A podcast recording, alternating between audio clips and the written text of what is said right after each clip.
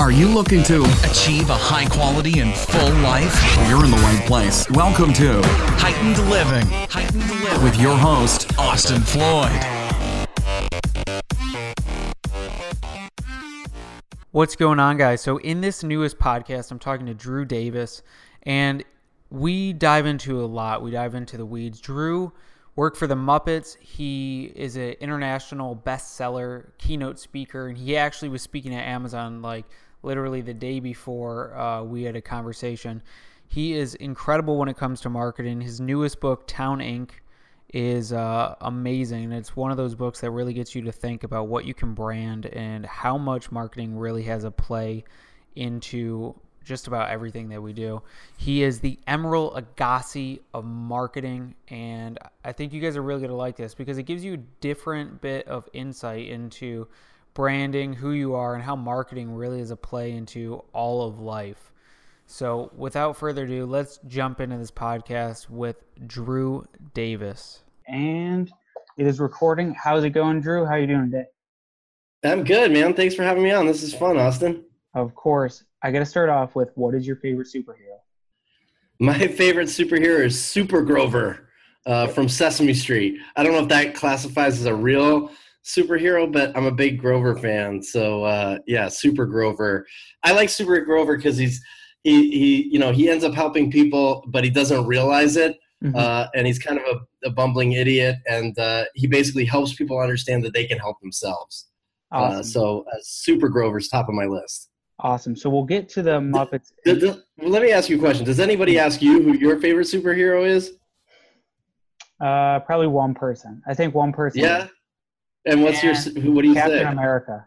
Captain. Oh, America Oh, yeah, that's a good one. The yeah. reason being, for some reason, and I don't know if it's just the movies or if it's like everywhere in all the comics, he's like the strongest. He can live through anything. Like people don't realize this, but like he grabs Thor's hammer or he holds Thanos' hand. He does all these things, and I'm like, it's literally for him though, just because he has passion. He has a definite Yeah. purpose, and he's like, I'm fucking doing this, and I'm like, I love it. Yeah. That's great, man. Oh, good, good one. Hell yeah, awesome. So we'll we'll get into uh, the Muppets and everything like that in a minute, but let's start with your story and how you came to be who you are today.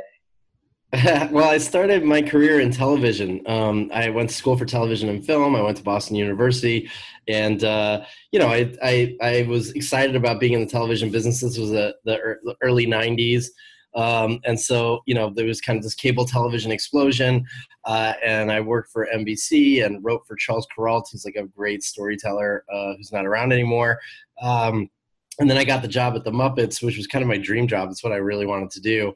Uh, and I, I landed that job actually by writing one letter every month, like a handwritten letter every month to the uh, yeah. executive in charge of production.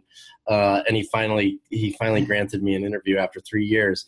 Uh, and uh, I ended up getting the job that day, the, the day uh, we ended up chatting. So that was cool. And then um, the Muppets was a great job, but it, it, I, I actually learned a lot about marketing at the Muppets. And uh, when the dot com boom came in the late 90s, uh, I left the television world and started working in marketing for a bunch of startups. And uh, after after the kind of startup boom collapsed, I uh, I decided I'd start my own uh, digital marketing agency with a journalist friend of mine, a guy named Jim Costco. And um, so we started a marketing agency. Didn't really know how to run an agency, but built that uh, over the next 12 years uh, to 2012. Sold the agency, wrote a book called Brandscaping uh, in 2012 and then started touring the world speaking. And so since 2012, I've just been speaking and writing books. Uh, and my latest book, Town Inc., came out in 2015, and I'm working on another one right now called The Loyalty Loop. That's my that was the short version. Awesome. So I actually just recently listened to the podcast on the loyalty loop or on Oh, cool. or on loyalty, and I love the mindset. But I want to backtrack for a second to storytelling because I know you love storytelling, and integrating it into marketing, into basically. Yeah.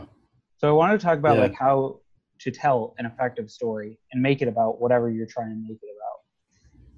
Yeah, the key to creating a great story that actually inspires people to buy something, uh, I actually learned at the Muppets. I mean, so the truth is, you know, the Jim Henson Company, uh, you know, which has made great films like, you know, uh, like you know the Great Muppet Caper or Muppets in Manhattan uh, or the Muppet Movie. Uh, you know they they're they're known for Sesame Street. I worked on Bear in the Big Blue House, and um, you know really the Jim Henson Company doesn't make much money on the the the television and film productions. Um, in fact, they some of them run at a complete loss, meaning millions of dollars are being lost creating the content. Uh, but where they make their money is licensing the toys, the games, the stuff, right? And they they're very acutely aware that if they don't create content that people fall in love with, that they actually really love, um, and the characters aren't lovable and likable, that that they'll never be able to license that mm-hmm. stuff. So they have to have great content that inspires people to buy something they didn't like. I mean, I like Super Grover, right? And yeah. you're not going to buy a Super Grover, you know, plush doll if if if you don't fall in love with Super Grover. There's no need for it. Yeah. So, uh, you know, the Jim Henson Company really understands that great storytelling can inspire people to buy things. And if you're going to create, you know, great stories that inspire people to buy things, the first thing you have to understand is what is their moment of inspiration. A moment of inspiration is an instant in time that sends a, a potential customer on a journey they never expected. So if you're watching fixer upper on the weekend and you know they they make a they put up some you know shiplap on your bathroom wall and you're like man i want to put shiplap up on the bathroom wall that's a moment of inspiration because now you're on a journey to figure out how to put shiplap up on your bathroom wall you, that's the kind of content you want to create and and fixer upper is actually a great example i mean the I don't know if you've never seen it. It's a, no. it's a do it yourself uh, you know makeover show on HGTV. Uh, and it's with two two people, Chip and Joanne, uh, and they've created a. a they're, they're, based in Waco, Texas, and they've created a massive empire of uh, everything from publishing to products. Uh, they have a magazine called Magnolia, which is one of the top selling magazines on the newsstand today, um, and it all started because people fell in love with their show, the content, uh, and now want to buy the stuff that they talk about on the show. Wow. So that is fantastic. So would you typically recommend people one study under someone? I know Masterclass has some great storytelling uh, classes, but yeah, or study the hero's journey. I, you don't need any of that, uh, to be honest. I mean, if you watch television uh, with a more like, if you want to create better content, you need to learn to consume content better. So it's really easy to be passive and watch TV or watch Netflix uh, or watch something on Amazon Prime or Hulu mm-hmm. and just kind of sit back. But if you want to really understand how co- great content works, you just need to start analyzing the content that's created, right? So, you know, it, it doesn't matter what you watch. If you watch game shows and you love game shows, think about the drama that they create. You know, uh, basically, if you want to tell a great story, you essentially need to build suspense. If you want to get people to watch an entire uh, you know video or consume a whole long blog post or uh, write a great landing page you, you got to sh- first show the audience what they want right? And then you've got to threaten it. So whatever they want uh, whether it's a great vacation. If they want a great vacation, you've got to show them a great vacation and then tell them, you know what, this vacation's really far away for you. You know, it's very expensive. It's going to be really hard to get. And if you're going to tell a story of someone who got on that vacation, yeah. you want to say, look at me, I'm on vacation but it's been a long road to get here. Here are all the things I had to overcome to get here. And that drama builds emotional tension and you actually are inspired to act when your tension is at the highest when you're emotionally involved in the story you're consuming and that's when you want to take action. Um, so yeah so you know I, I don't i honestly don't think you need a master class i think you need to mimic the things that you see and love and that your audience loves. So you know what i don't know what is what does your audience love uh, science, um, getting better, self productivity, stuff like that. Yeah. like building themselves up, which leads to yeah. storytelling because I often talk about writing your own story and how it's really yeah, yeah. to make sure that you have your backstory so that you know about it. Yeah, yeah. Yeah, yeah. I mean, if, if you know, if your audience loves science, start watching like the most popular science stuff online. Like, I mean, I love MythBusters, and uh, yeah. there's actually a new version. I think it's on in Canada. I saw it recently. Uh, you know, so like, if, if you just dissect how MythBusters works, like, what is the drama and the tension? It's pretty simple, right? Like, here's a myth let's try to figure out if there's any truth behind this. Mm-hmm. That's the tension that they build. And then here's the outcome and the payoff is it plausible you know. So it, like that's a great story. It's got a good beginning a middle and an end and it really does build the tension. You want to see the outcome which means you consume it all. And if there was an action to take you know if it was the science of job hacking or Yeah. you know web hacking whatever it is uh, you know you can do the same kind of thing. So don't feel like you need to reinvent the wheel. I don't think there are any new ideas out there. Uh, there are idea, great ideas that you can be inspired to create from Boom. So there's an excuse already to uh, watch more TV, movies, yeah exactly analytically. That's right. Yeah, absolutely. Just the, it's homework. Just and if somebody complains that you're watching too much stuff, just say, "Dude, I'm doing homework." I'm, Yeah. I, I actually have a notebook, and like I, I I'm showing it to to Austin on the video thing right here. And Yeah. I keep it with me at all times, and I'm like constantly writing stuff down that I Hell learn watching or consuming other people's content. Not about the content itself, but the structure, the format of the content. Those are the important things. And and I think if you, I mean, if you want some kind of really practical advice, I think if you want to be successful in the online world today, you, you basically have to do three things. One, you have to pick a niche. Um, I always say get rich, target a niche. Um, and you need to go deep enough that that it's a valuable audience, but not too deep that there's no one there, and not too broad that you're trying to compete with everybody else. Uh, number two, you need to make an appointment with your audience. You need to tell people when you're going to be releasing content about what. Like I have a show called Unsolicited Advice on Mhm. LinkedIn, uh, and I, I release that every Thursday. Uh, and people have come to expect it. And if I skip a week, people are messaging me going like, "Are you all right? Did you die? Right? Like that's that's Yeah. good. That means the, content's consumable and that they like it. Uh, and the third thing is you need to you need to have a hook. And that's a television term I learned um, when I was in the TV business. But a hook is a simple twist on a familiar theme designed to ensnare or entrap your audience. So Boom. you need to you, you need to like really find something that is familiar enough like it's not too revolutionary and new that they don't get it Yeah. um, and it feels like something they could fall in love with but it's got a new twist on it so if you were going to do mythbusters for uh, you know for for for life hacking okay cool that's Yeah. i can see that show and that would be appealing to me Totally. And with niche, one of the funniest ones that I think that I see uh, day to day, sometimes walking around in Chicago, is sports clips. It's literally a sports place for a haircut. I'm like, yeah yeah who was like, genius I like sports, I like haircuts, and everyone's like, I'm going to sports clips because they got a football. yeah game. right yeah yeah that's i mean look like it's uh, there's a million of those you know i've i've bumped into uh there's a, a woman i know jenny doan she's she's a you know she's she's she's started a quick quilting tutorial on youtube about five years ago uh, now she runs a hundred million dollar business from hamilton missouri and it's just for people who like to quick quilt not even quilt Wow. I mean, some people that like to quilt also like her, but you know, that's that's a niche. So you know, you got to divide and subdivide your audience to find exactly who you're talking to, uh, and you can grow down the tree, but y- you know, you got to start with a really loyal, passionate fan base. Totally. And so with that, because marketing uh, is so important, I did want to talk about how these concepts apply to the human itself, like to you, who you Yeah, are, yeah. like marketing yourself and how that plays out in real life. Yeah, I mean, I think marketing yourself is is very similar. Like, uh, you know, who exactly are you marketing yourself for? Who do you want to be when you're, you know, when when you grow up?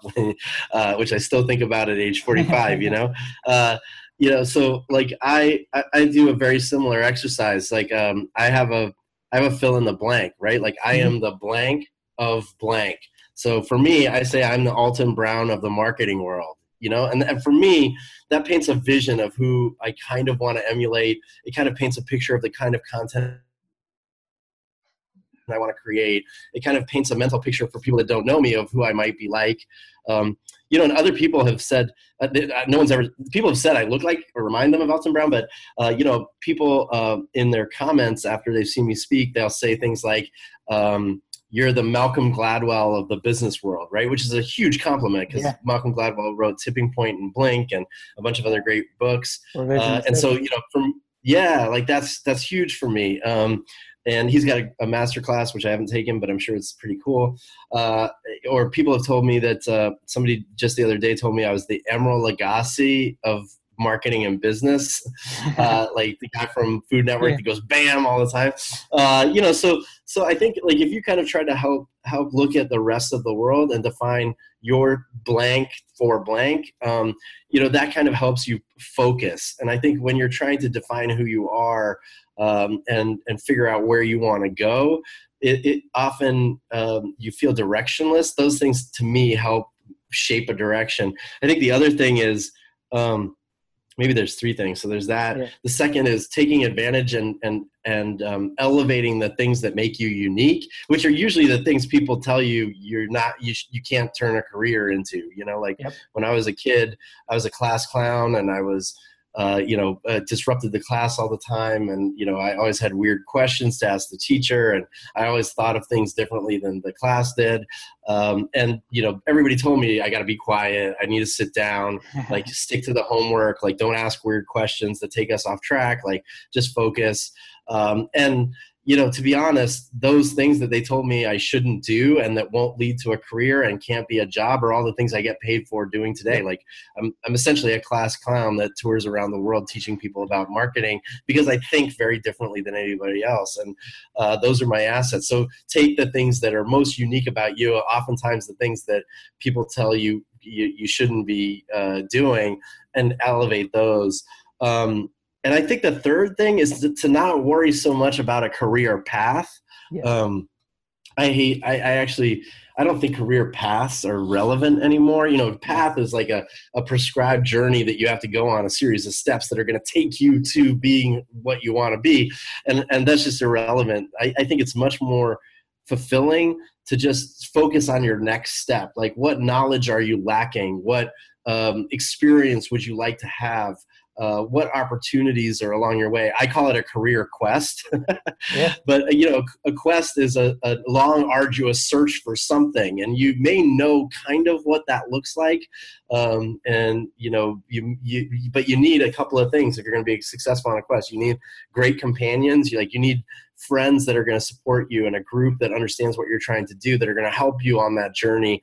Um, you know, two, I think you need to to really take your assets and exploit those like really showcase your talent um, so that people can find new opportunities for you. And and i think the last thing you have to do if you're going on a career quest um, is is really focus on your passion. Like what are the things you really love? Uh, because those those are the things that give you purpose and actually find fulfillment. And you know my career path is a weird one um, if you charted it out. It looks much more like a quest where i was always looking for the next opportunity to to help me take me take myself to the next level That is That was awesome. long. So, no, that was awesome. Um, so do people call you the Emeril of marketing because you yell bam on the stage? I don't. I don't think I've ever yelled "bam." I think it's because of the energy and ex- enthusiasm I bring to, you know, you know, I'm really passionate about changing the way people think about marketing and business. Um, and so for me, I think they see it as like the Emeril Lagasse of, of business is just man. He brings a lot of passion and energy to Oh. what he's doing, like Emeril Lagasse does. You know, you you can't say Alton Brown is that passionate. I mean, he's got he's kind of a nerd and like you know uh, you know he's fun and he's scientific and he's a little geeky, but he doesn't have the kind of like just raw passion that Emeril Lagasse has, and I think that's what people are referring to when they say that. Awesome. And so let's let's move a little bit into Town Inc. and Yeah. the ability to actually uh, market a town. Because Yeah, uh, that is something that I feel like things can get bigger and bigger, and eventually you're going to see like an ad for the United States or in like some country somewhere else. It's like yeah, there we're are those. here. We're like, yeah. I mean, I don't know because I'm not somewhere else. Oh yeah, man! I like I just was invited to speak at an event in Chile, um, in South America, uh, at, at their like country branding conference, which is all about branding Chile. Uh, so yeah, that stuff happens. So how does number one one begin to uh, brand a town or uh, come up with a town slogan and stuff like that? But two, what are some examples of towns that are already branded? Yeah, well, well, so number one, no matter who you are or where you live or what you do, you should be marketing the place you do business just as much, if not more, than the business you do. So if you have a website, you should go to your About Us page right now. And if your About Us page doesn't say where you do business and why you are there, you are doing yourself and your community a total disservice. And if your if your answer is like, well, I'm here because I grew up here, or I'm here because I, you know, I, I like the weather, whatever. Like those are not real reasons. Like I want you to dig deep because you live in a world where you can work from anywhere. You don't have to live where you live. And and when you attach what you do to the place you do it, you can add tremendous value to the business you do. So I'll give you an example. Um, I don't know if you've heard of the brand Shinola. Yeah, I'm Um, actually from Detroit, so I know. Oh, you know Shinola, yeah. Yeah, so Shinola Detroit. Uh, do you, do you know how they, they came up with attaching it to Detroit? Have you heard about that? Ah, So basically, the venture capitalist Tom Kartsotis, who's behind Shinola, um, wanted to localize the brand. And by the way, he's from Dallas. He's he you know he has no no affinity to to De- to Detroit. Uh, but what he decided to do was he went across the country and did focus groups uh, with people, and he said, "Hey, look, here's a pen. Um, th- this pen was made in China. How much would you pay for it?" And people would say an average of five dollars, about five dollars. Then he would say, "Here's another pen that looks very similar, but this pen was made in America. How much would you pay for it?" And the average was around ten dollars. They would double it. Okay, uh, and then the third pen he would pull out, and he would start listing cities. He would say, "This pen is made in San Francisco. This one's made in Seattle. This one's made in Dallas. This one's made in Miami." And and he would see what they would say for the value of that pen. The city with the highest value was Detroit really? Three times the amount of the Chinese pen. So if you give, if you say this pen is made in Detroit, I will pay an average of fifteen dollars for that pen versus the Chinese pen at five dollars. And that's when he decided, well, that's it. We're going to take this brand. We're going to call it Shinola Detroit instead of just Shinola. We're going to take over a GM building in Detroit, and we're going to now market the place we do business just as much as the business we do because it adds value to the product we create. So imagine if you sitting, you're in Michigan today, right? Yep, yep. If you're in Michigan, imagine if you could charge three times as much for whatever service you provide just because it was in Michigan. Wouldn't you want to do that? Yeah. Yeah, you would, right? And that's what I'm about to do. I'm about to be like, why, why don't you buy this city of Detroit? There you go. Yeah, and that's that's what happens. Uh, if you want a good example of a great about us page, go read the Shinola uh, about us page. It's it's it's called Our Yeah. Story, and it is it is the most amazing example of a, a great about us page that showcases exactly why there's a value to the place you do business in an online world where no one seems to care. So the, the answer to your second question is I basically spent uh, three years driving across the United States, you know, flying around, visiting um, cities and towns, trying to figure out why were some were more successful than others. And it turns out that the most successfully branded places, when it comes to value to the economy and the businesses and people there, Yeah. uh, were places that just filled in a blank. Like blank is the blank capital of the world. So Detroit is the luxury manufacturing capital of luxury goods manufacturing capital of the world. That's what Shinola says on their About Us page. Um, and the average, if you can fill in those blanks, and it doesn't matter what the niche is, uh, you, you can fill it in for it. You could be the uh, you know Amazon uh, paid advertising and search capital of of the world in Detroit. It- it- people will believe it and buy into that that you're part of this movement. Um, Cleveland is the content marketing capital of the world. Uh, Warsaw, Indiana is the orthopedic manufacturing of the world. Warsaw, Indiana is a town of only 13,000 people, and $17 billion a year pumps through that little Oh economy. my God. So the average on the city. So if you, it, what we did was we, we we did a study with Northeastern University, and we compared cities that had filled in the blanks versus cities that hadn't. The very similar ones, like same geography, same resources, same education level, same about the same population, uh, and the average between the two was 3.9 sorry 2.9 billion dollars a year extra pumping into that economy just because they filled in the blank.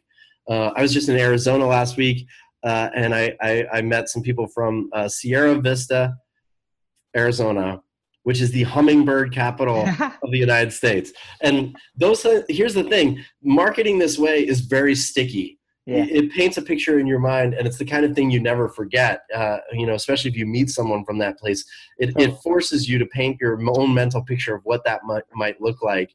Um, and then the second thing it does is it attracts the right kind of customers, clients, and prospects, as well as dreamers and innovators to your community. People are people believe that they will be more successful in that city than anywhere else. So if I'm in the orthopedic business, I could I could do business in Red Bank, New Jersey, or I could probably be more successful if I move to Warsaw, Indiana. Like if you want to be if you, if you let me ask you this, Austin. Yeah. If you wanted to be in country music, where would you move? Nashville. It- bingo, right? There's no, no you don't need stats. No one needs to tell you, hey, you should move. To, you just believe that you need to move there to be more successful, and that's the power of, of of branding a place and marketing the place you do business more than the business you do. It's called location envy, and it's this emotional belief that you you know you'll be successful somewhere else. Awesome. Awesome. That is so cool. And uh, so now uh, I have people Hey. in Detroit. This is Yay! He's got a mug. I love it. That's awesome. Um, so I got to ask you, what is your higher leverage skill? So a higher leverage skill is something that you can extrapolate from basically any field, uh, but you Yeah. learned it in one, and you can now use it others. So learning to learn, because now you can learn things better. Learning Yeah. to breathe better lets you exercise better, meditate better, Mm. do all these things better. Um, learning pattern pattern recognition allows you Right. to see patterns in places and then utilize that. Do you have anything that has really helped you? A tool, trick, tactic, or skill? Yeah, I think um, it would probably be uh, uh, like if I had a superpower. it's like it's like I I, uh, I have this really uh, uh, amazing ability. I think I, I don't think it's amazing, but I I, I realize it now um, because I've tried to teach it to other people. Uh, it, it's it's this ability to to kind of um, extrapolate a meta framework for things that I see in the world, right? And it's why I draw a lot. Actually, I sketch a lot, uh, like not artsy stuff, but Yeah. like if, if somebody tells me, um, you know, they've done X, Y, and Z, or even like uh, like when we were talking about the towns. Um, you know, I start to try to draw a framework for how it's possible this works, um, and I'm, you know, I, I for some reason seem to be able to extract the kind of meta level information that allows me to first build a hypothesis on why it might work, then second test the hypothesis, uh, and then third refine and kind of teach it to other people to see if it's actually replicatable. So if somebody's got you know 10 million followers on YouTube, uh, it's easy to say, well, that's a lightning in the bottle success. Like they have something special. You know, it's easy to kind of dismiss those things. And I'm very quick to say, well, no, but maybe it's, there's a replicatable uh, process here. Let's really dissect what happened and try to see if it's possible to emulate the you know what we've we've seen happen there. And that's actually what happened with Town Inc. Um, and with my first book, Brandscaping, you know, it was all based on this idea that I could um, really understand how to build an audience better or save a town by extrapolating what might work, build a framework for it, and then share it with other people.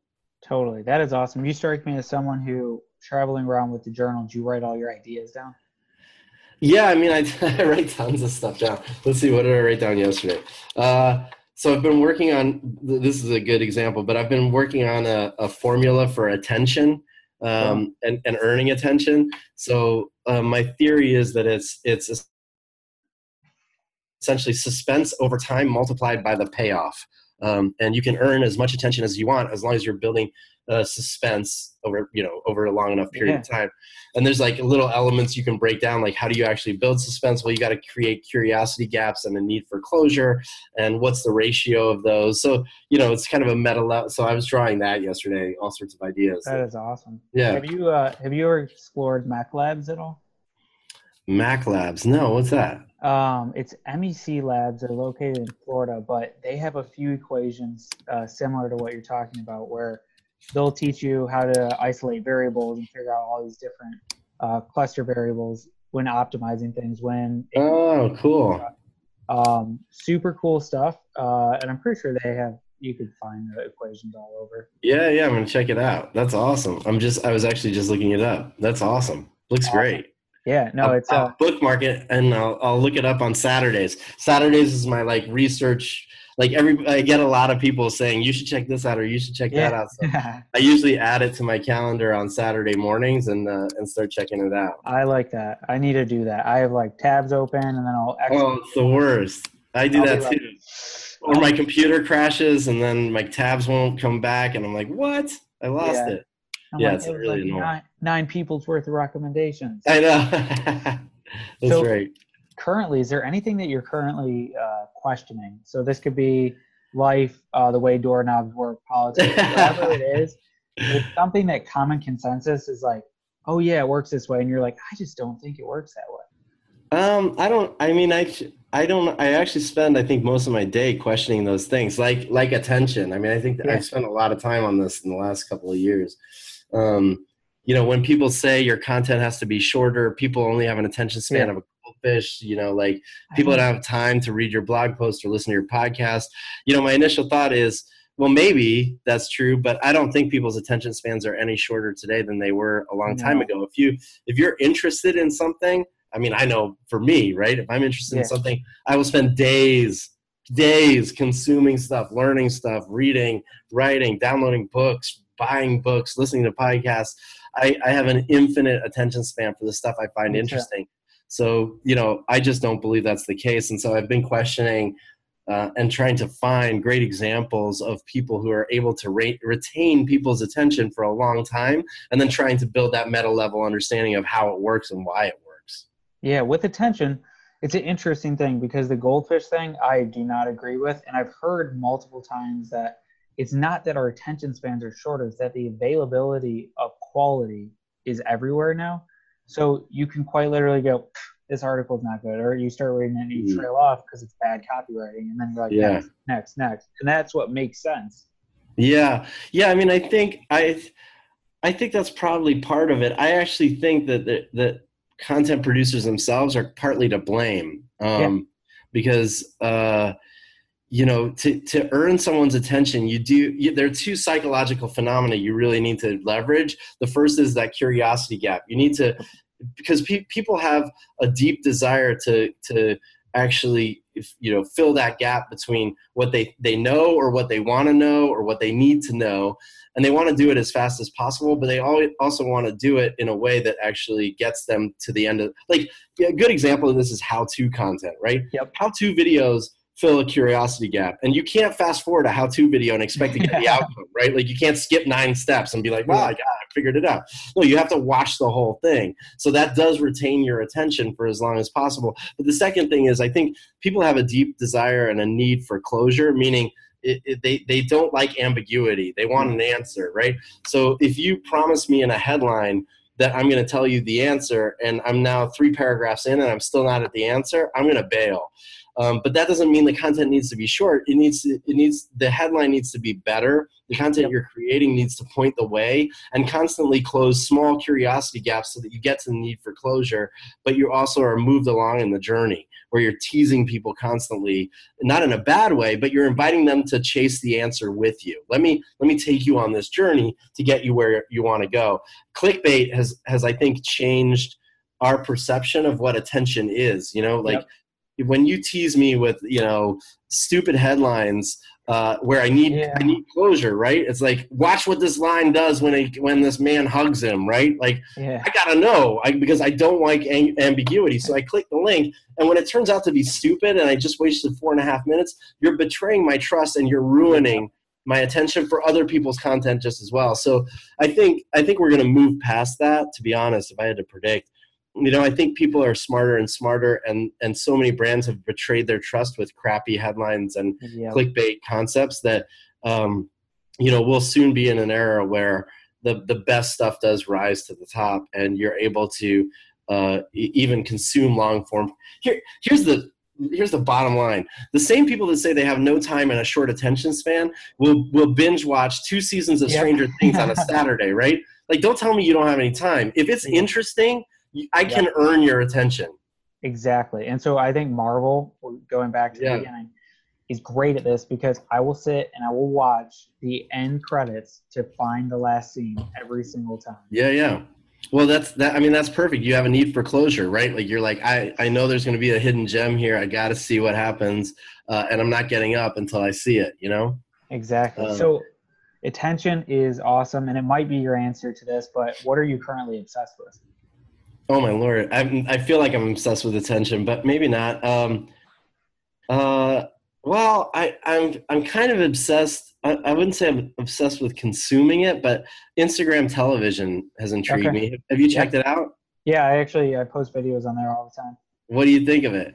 I like it. Um, I like the vertical. It's definitely interesting. Uh, when their search functionality and things like that get better, like I think they could definitely compete with YouTube and do uh, something like that. But it is a more personal type video because it is uh, vertical. Mm. I'm just waiting for you know Snapchat. I hated because you could never search for so yeah. all this stuff. The algorithms need to get better on uh, Instagram television, and the functionality needs to be better because every time I press it, it automatically starts playing audio and taking over my uh, Yeah. whatever I was doing on my phone, and that is annoying because I'm like pause and then it clicks the next one. I'm like, damn it, okay, pause. I'm trying to listen to something and just upload a video. Yeah. Yeah. Well, I mean, I think I think more fundamentally, to me, the shift to vertical video is a really intriguing one, right? Like, why? What can you do better in vertical video that you can't do in horizontal? And that's what I've been obsessed with. I've been, and I think you're right. I think you're onto something. Like, it's a, it's a medium designed for showing one person talking to the camera, um, and I uh, you know it's it makes it a very self-important medium Yeah. uh, which which i actually have trouble with like i don't think i'm that important i don't think people really want to hear what i think um, and you know it's ironic that i get paid to tell people what i think but uh, you know i think uh, on their personal time in their personal space i have trouble with that so i've been really challenging myself to kind of look at the medium itself Yeah. and kind of extract from it because coming out of the television and film business um, you know i studied and i studied it when radio when radio evolved was- so essentially when the radio business all of a sudden felt threatened by television what, what when and television first came out what they actually decided to do was just point a camera at a radio show right? So it was the same stuff they were doing on radio. They were just pointing it at, and it wasn't until people like ernie kovacs great great comedian that, that used television in a really smart way where people were like wow this medium is like has possibilities that we've never imagined. We don't have to point it at a radio show. We could tell a story and show pictures and you know have, build a set and like this is really cool. Um, and so I kind of feel like IGTV is there because Yeah. you know with what people are doing with vertical video is basically what people did with horizontal video. They're like, well, I don't know, like we'll just do what we used to do and Yeah. see what happens. Uh, but I think there's something special there. If I could just figure out what it is, I'd, I'd, I'd love to do it. Um, so I watch a lot of IGTV, and I, I would consider it being obsessive in nature, meaning that I'm obsessed with trying to find the answer to this question. I haven't seen it yet. I can tell you. There, the one thing I've seen that was really cool was it's a, a Korean pop um, music video, uh, and it basically they use the vertical uh, platform as kind of a as if you were on your phone. So like it would swipe up the videos That's cool. and it was like the like it was like in the music video you were reading your emails and then you would open an email and she would pop out and start singing at you and That's then really cool. she would she would like hold her phone up to your phone and all of a sudden like like a FaceTime call would come in so Yeah. it was that was awesome because it felt like it was a fusing of the the concepts and I, I was pretty impressed with that but that's the only the only real execution of vertical video that I thought wow that's creative and they're doing something new that you wouldn't have Yeah. been able to actually execute in horizontal video that way Yeah, and I think uh, I don't know if Red Bull or GoPro has done this yet, but they could definitely portray the first person a lot better Mm, because it's how we actually like. Yes, we have the periphery and where we look as humans we see the outside, but most things are tuned into the front. right So if you could portray that, then you could probably get depth better. You could get a few things better. oh that's interesting more vertical. well that's that's an interesting idea maybe I'll try that yeah that's Yeah. cool Yeah. cool But besides that, I know you're gonna run. yeah Where can people find you? Uh, so, uh, so you can find me on Instagram because I'm experimenting with IGTV. I'm at Drew Davis here. You can find me on Twitter. Uh, I'm at Drew Davis here on there as well. Uh, my website is akadrewdavis.com. Uh, and uh, the, the like the most important places are probably YouTube, where I do a, a video series every week called the Loyalty Loop, uh, and I do a, a unsolicited advice on LinkedIn and IGTV because I'm experimenting with it uh, every Thursday. So look me up on those platforms, and uh, yeah, uh, reach out. I'd love to chat and stay in touch with your audience too, man. Awesome, man. Well, thank you so much for doing this. Thanks, Uh, Austin. It was awesome. Yeah, this has been really fun. I really appreciate you having me on, and, and yeah, good luck. Thank you. Thanks so much for listening to this episode of. Heightened Living with your host, Austin Floyd. If you enjoyed today's episode, please leave a review and subscribe. And for more great content and to stay up to date, visit. HeightenedLiving.com on Facebook at Heightened Living. We'll catch you next time.